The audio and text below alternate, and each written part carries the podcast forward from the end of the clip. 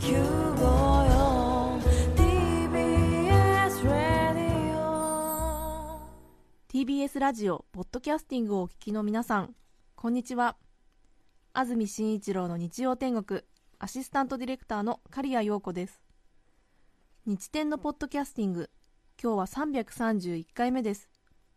日曜朝10時からの本放送と合わせてぜひお楽しみください。それでは1月12日放送分安住紳一郎の日曜天国メッセージコーナーをお聞きください。さて今日のメッセージテーマはこちらです。私の勝手な思い込み。つくばみらい市のよっちゃん35歳女性の方ありがとうございます。ありがとうございます。私の勝手な思い込み。はい。きゅうり嫌いの私は結構な大人になるまでモロキュウという食べ物はモロキュウリの略称で 最もキュウリらしいキュウリを食べることだと思っていました。ただもろみとキュウリの略称だと分かった今でも特に惹かれることはないので食べません。モロキュウリ モロキュウ。リそうですね。超キュウリみたいな意うん。味だと。はもうなんかそうですよね、えー本物中の本物みたいなことを横浜市中区の花ママさん女性の方ありがとうございい。ますありがとうございます。私の勝手な思い込み私ではなく私の弟の勝手な思い込みなのですがはいはいはい。数年前の冬風邪をひいた弟は母に何か風邪薬がないか聞いていましたすると母は家にあった葛根湯の小袋をよく聞くからといくつか弟に渡していましたはい。数日後お風呂から出てきた弟は「母さんあの薬全然効き目がないよ」とちょっと腹を立てていました。話をよく聞いてみると袋に「葛根湯」と書いてあったので最後の「お湯」の字を見た弟は勝手に入浴剤だと勘違いし本来飲み薬の葛根湯を毎晩お湯に溶いてお風呂に使っていたのです。それでは当然効くはずがありません。小学生の時の話ならまだ可愛い勘違いとなりますが弟はすでに30歳です。おかしいと同時に姉としてはものすごく不安な気持ちになりました。超微量ですからね。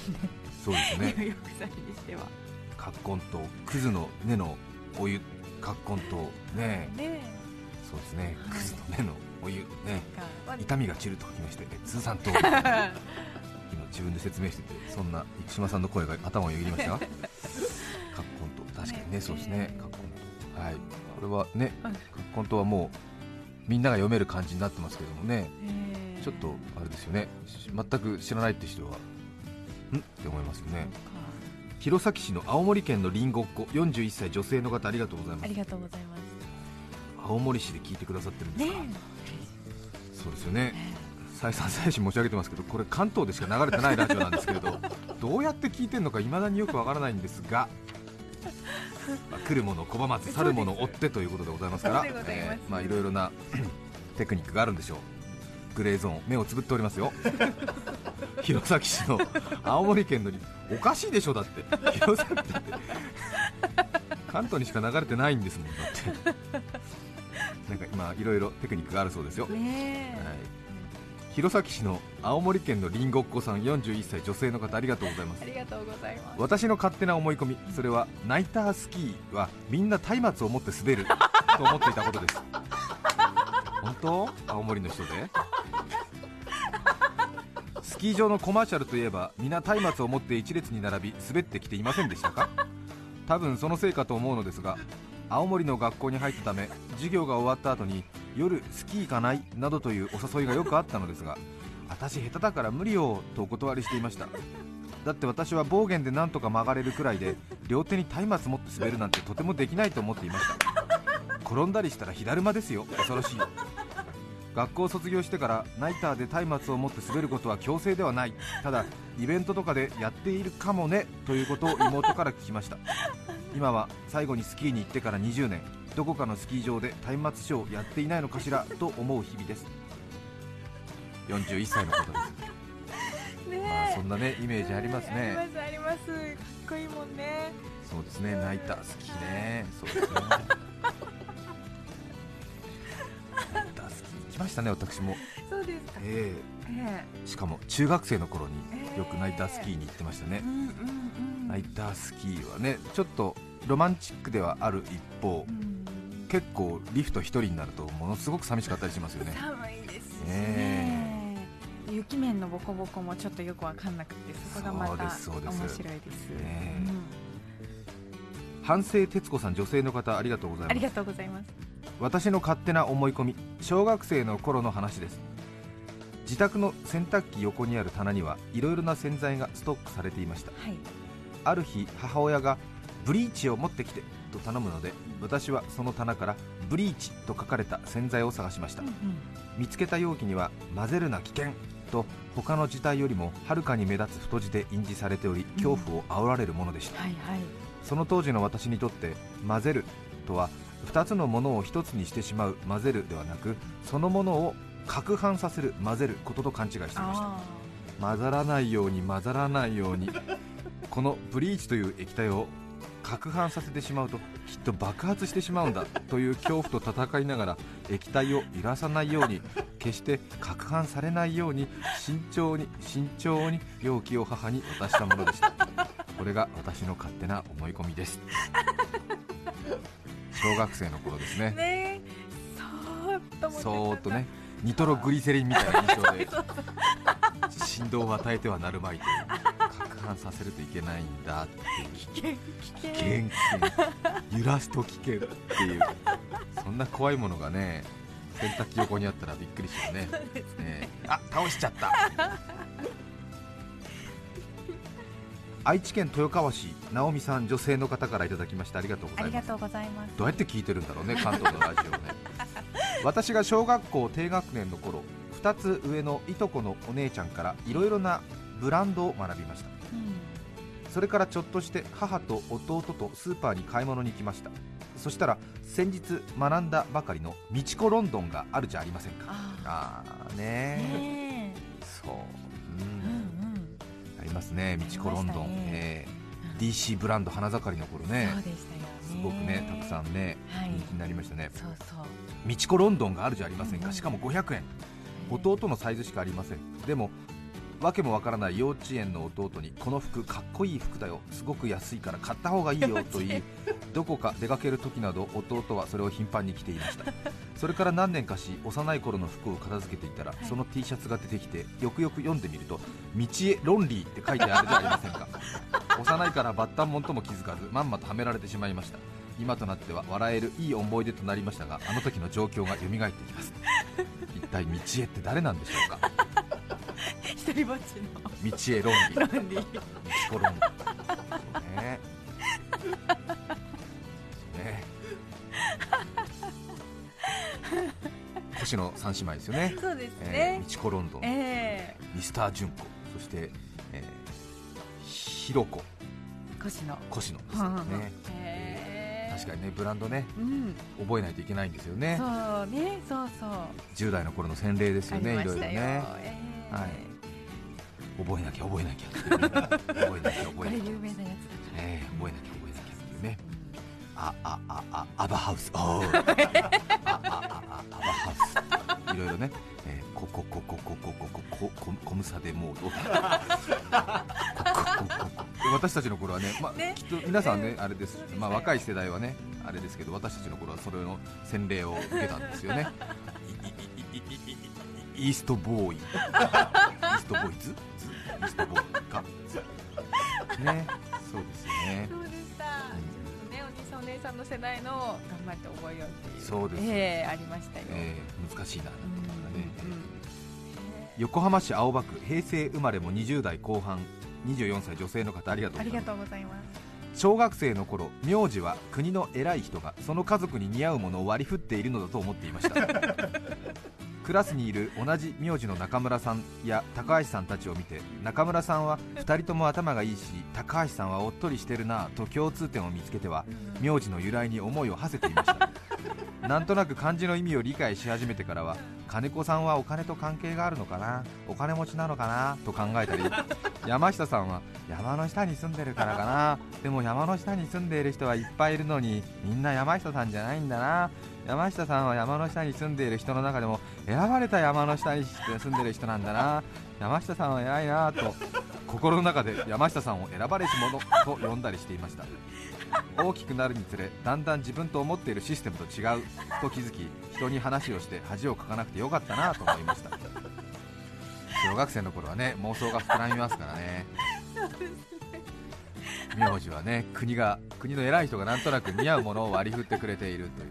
あながち間違いではない。昔はそうだったのだと思います。江東区のボンベさん33歳女性の方ありがとうございます。私の勝手な思い込みそれは雨粒は他の人には見えないのに私にだけ見えると信じていたことです。雨の日大人が雨降ってるかしらと言って手のひらを空に向けて雨粒を確かめますね。それを見て幼い私は自分以外の人間にはこの雨粒が見えず手で感じることしか他人はできないのだと思い込みついにはきっと私には魔法の力が宿っているんだと信じていました。魔法の力を信じていた少女は言うと魔法の力が消えてしまいそうな気がして私には雨粒が見えるとは誰にも言わずずっと内緒にしていました。それが特別な力ではなく雨粒は誰にでも見えると知ったのはなぜだったかは覚えていませんが可愛い子供だった頃のいい思い出です、本当ですね、えー確かにね他の人あそうか手のひらでしか感じることができないんだ。だ。私見えてんだけどな。私見えてるんだけど他の人には見えてないんだ。言うとその能力が消えてしまうからはいねそうですね。鶴ヶ島市のゆらんちゅうさん女性の方ありがとうございます。ありがとうございます。私はずっと海外旅行で使うスーツケースにはいっぱいシールを自分で貼らなきゃいけないという思い込みをしていました。そうね。慣れてる人はいっぱい貼ってあるからね去年初めて海外旅行に行ったのですがレンタルしたスーツケースには当たり前ですが全くシールが貼られていなかったのでとても焦りました。焦りました。私はあちゃーシールはセルフかと さらに勝手に思い込み家中にあるシールを貼りまくりました。子供の頃から大切に取っておいたキティちゃんのシールも漏れなく貼りました。そして帰ってきてからレンタルした会社に返す前に苦労しながらシールを剥がしました。とても大変でした。いくつの人なのかな？大変だねいろいろね。ねそうですね。福岡市の豆腐ローリングストーンさん36歳女性の方ありがとうございます。健康法の一つ寒風摩擦を36年間寒風抹殺だと思ってました。健康でありたくば冬の寒さや心の弱さを抹殺するくらいの強い気持ちを持たなくてはならないという教えを含んだ先人の知恵なのだと。正月に帰省した際に小学生の甥っ子に正しい意味を教えてもらいました。ちょっとした感動がありました寒風摩擦ではなくて寒風抹殺っていう強い気持ちで封じる。えしかもさ「寒風」って書いてない？寒風だよね。あこの人まだ勘違いしてるね。そうですね。乾いた布ですよね。寒い風ってまだ勘違いしてる。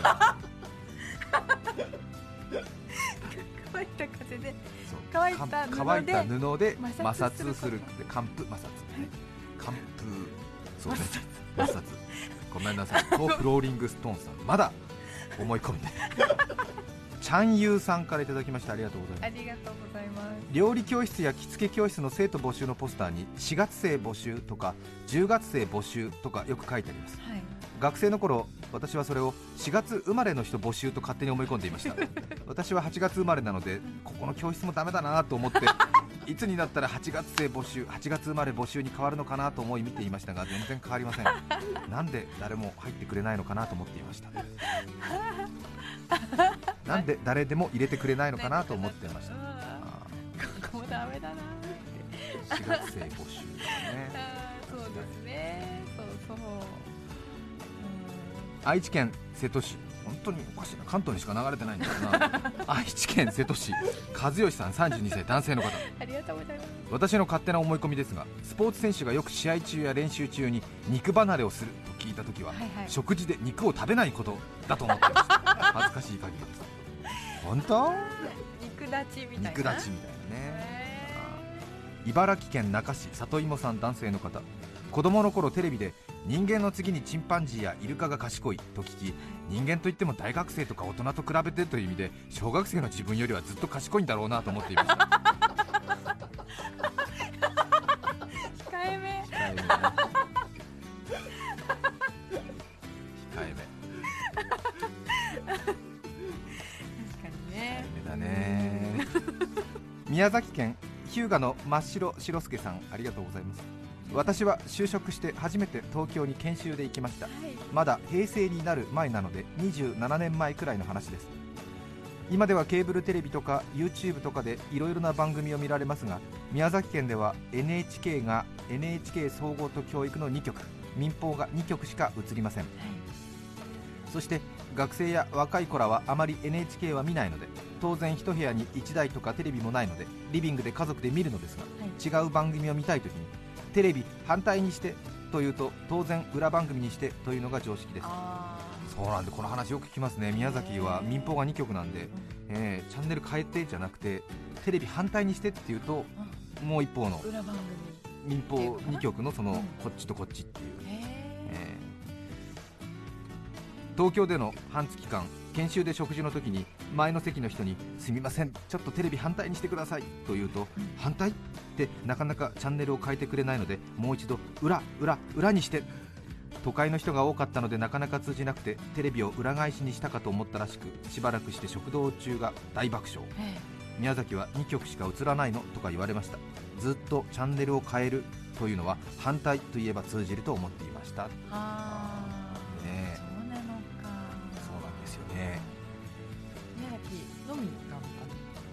他にもそういう地域があったでしょうね。まあ昔はねありましたけど最近増えてますからね。そうなんですよね。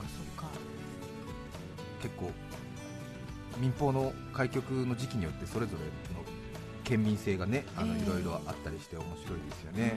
これ何回も話してると思いますけど沖縄県の竹富島っていうところははい。あの NHK しか映らない時代がすごく長くてうん。民放が映り始めたのがつい10年ぐらい前でで私が仕事をしている JNN 系という TBS 毎日放送系なんですけれどもの放送が映り始めたのも9年くらい前なんですかね。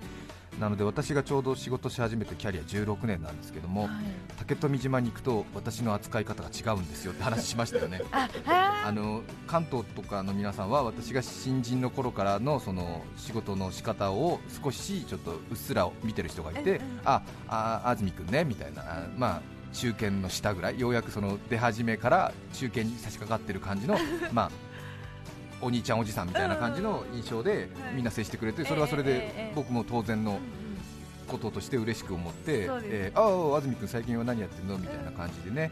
あこの間見たよみたいな感じなんですけど竹富島の人ははい。9年前から放送が始まったのでうん。すでに私がしっかり仕事をしているところから見始めているので 私が30代ぐらいになったところの結構しっかり仕事をし始めた頃から私のことを知り始めているのでで。竹富島の人たちは私に対してのはい。扱いがものすごく大御所扱いしてる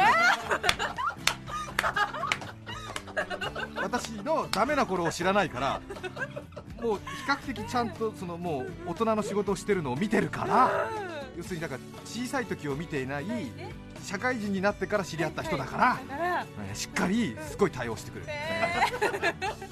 びっくりしますよ。私なかなか安住様って言われることないんですけども竹富島に行くと安住様!って言われる。いや悪くない、悪くない。心地よい。うん。うん安住様はそう。いいですね。そうなんですよ。へいい思いした時は竹富島に行くんです。ーそうですね。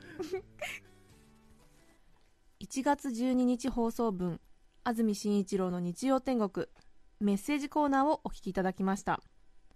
それでは今日はこの辺で失礼します。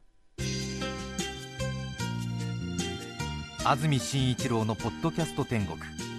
今年の競技かるた日本一決定戦が開催。クイーン戦では楠木咲六段が10連覇を達成上の句下の句全部で100句。私はうちで妻の文句に四苦八苦。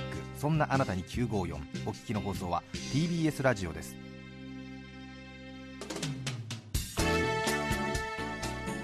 さて来週1月19日の安住紳一郎の日曜天国。